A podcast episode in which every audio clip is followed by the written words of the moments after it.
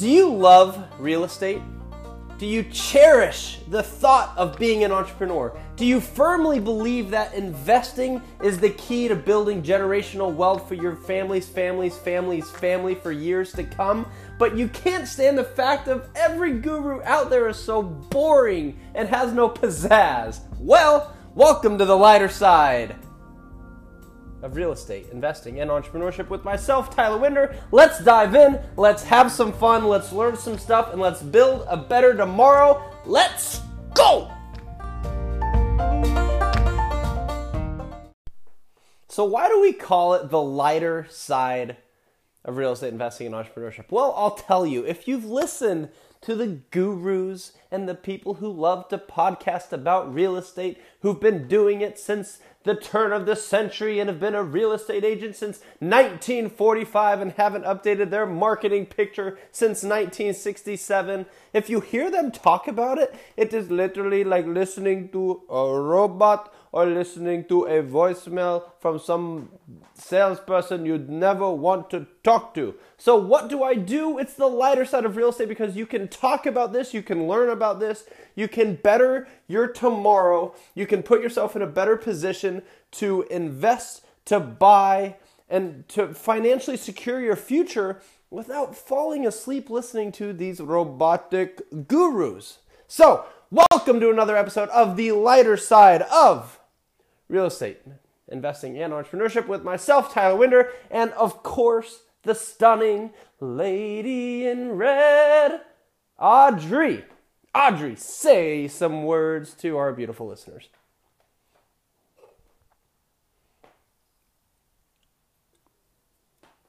Yeah. Definitely couldn't agree more.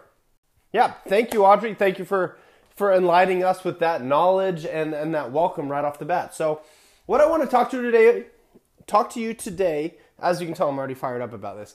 I have $100,000 sitting in the bank. If this is you, what do you do? Well, I've been saving to buy my first house. I've been saving to buy my first investment property. What should I do? I've been told all my life I need 20% to buy my first house. Well, if you listen to a couple episodes ago, we we deciphered that you don't need 20%, you can get it for as low as 3.5%. But you're sitting on this big wad of cash. What should I do? If you're renting, A, you should buy. You need a house to live in. But what's the best way to maximize it? If you want to avoid PMI, you have to put down 20%. That's just kind of a fundamental rule when it comes to mortgage lending. But you don't need to put down $100,000 to get an asset. You're going to save yourself a few hundred dollars by putting 20% down versus putting 3.5% down. Let me tell you, it's not worth it. Maximize the capital that you have to build for a better tomorrow. Let me say that again. Maximize the capital you have today and build yourself a better tomorrow. So, Example, you have $100,000 sitting in the bank, you don't own a house, and you want to do what is best with your money. Well, this is what I would do if I'm sitting on a big wad of cash like that and I don't own. First, I'm going to take advantage of my first time homebuyer's loan where I can secure a property for 3.5% down. So, what I would do is I would take about 20 grand of your 100 grand that you have sitting in the bank and I'd use that to buy your first property. Condo, single family, multifamily, however you'd want to do it. For me, I would look to buy a multifamily one to four units.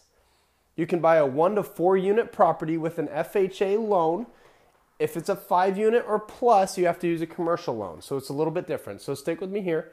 One to four units, you'd buy yourself your first property. Three and a half percent down. So with 20 grand, you can buy up to about a $400,000 property. Because remember, you have closing costs. I always range it about 1.5% just to keep everything simple. So 5% total, $400,000 property, you're buying yourself with your 20 grand that you kind of set aside out of the big pool of money that you have. So you just bought yourself a $400,000 property between one and four units. If you ever heard the term house hacking, essentially what house hacking is is buying one unit and renting out the room so you're living for free, or buy a multi-family unit building, one to four units, live in one unit, rent out the others, and live for free. Okay, so if it was me, again, what would I do? I would look to maximize the amount of doors I can buy with that down payment. Again, I'm to put 20 grand aside, buy a $400,000 assets. I'm targeting to buy a 4 unit building. Then I'll be making a little bit of profit after mortgage, principal, interest, insurance. I'll be making a little bit of money and living for free. Now, you have 80 grand left over. So what would I do with that? Now that you're buying a second property, you've already used your first time homebuyer's loan what you're going to want to do is go secure another property. Now, because you can't do a, an FHA loan, 3.5% down, you can't use it twice. So, this second property is automatically assumed by the IRS as an investment property. An investment property, you need 20% down. So, you have 80 grand sitting in the bank. That automatically puts you into a $400,000 second property purchase. So I would do the exact same thing I did with property A to property B. Remember, property A, you bought four units for 400 grand, a $400,000 four door building with 3.5% down. I would do the exact same thing with property number two but put the remaining $80,000 down and secure that loan. So now, all of a sudden, with $100,000, you have secured yourself $800,000 worth of real estate assets where you're living for free, and then you have a cash flowing property where you're getting paid every month to live and they're 30 year loans. At the end of 30 years, if you're one of the, the very, very small percentage of people who hold on to their properties for 30 years and never upgrade or anything, at the end of it, you have an $800,000 asset that has been appreciating over the last 30 years, which I can guarantee you it's going to be worth a lot more in 30 years than it is now. Hello, retirement. You're sitting on something. So, the the concept that I want to kind of drill into your head is get 20% out of your head to buy your first property. Once you do that, it opens up other doors. Your investment properties, yes, you have to put 20% down. But if you were to do that same con or the, the, the same analogy that we just talked about, and you were to put 20% down for your first property, this is what it would do for you. You have a hundred grand, you're going to put 20% down to buy your first home. You can buy a $500,000 asset, so another $100,000 your purchasing power goes.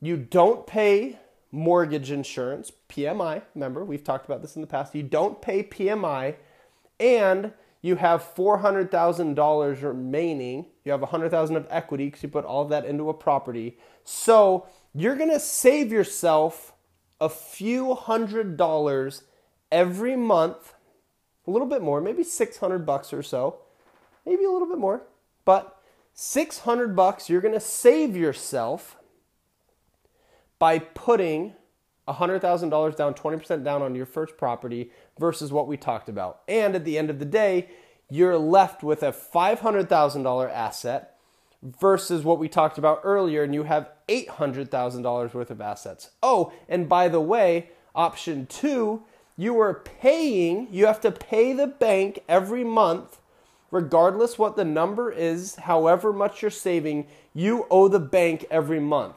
Versus if it's if you're living in one unit and you have seven other units next to you, cash flowing, you essentially don't owe the bank because your tenants of the other seven units are paying your two mortgages. You're living for free and cash flowing, and have an additional $300,000 worth of assets versus putting 20% down on your first property.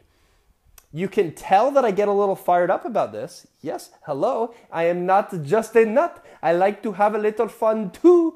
But you can tell how passionate I am about this because it's a no brainer. Maximize the capital you have today to build a better tomorrow for yourself.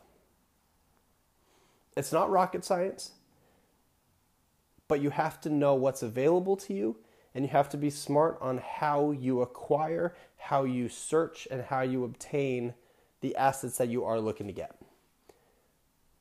I hope this makes sense. Again, if you have any questions, comments, concerns, complaints, you want to yell at someone, you want to talk to someone, you want to spitball about some options that you have, you have other properties, you want to maximize the portfolio you have, whatever you have, real estate, investing, entrepreneurship related, text me, call me, email me, DM me, snap me, TikTok me, talkie talkie to me.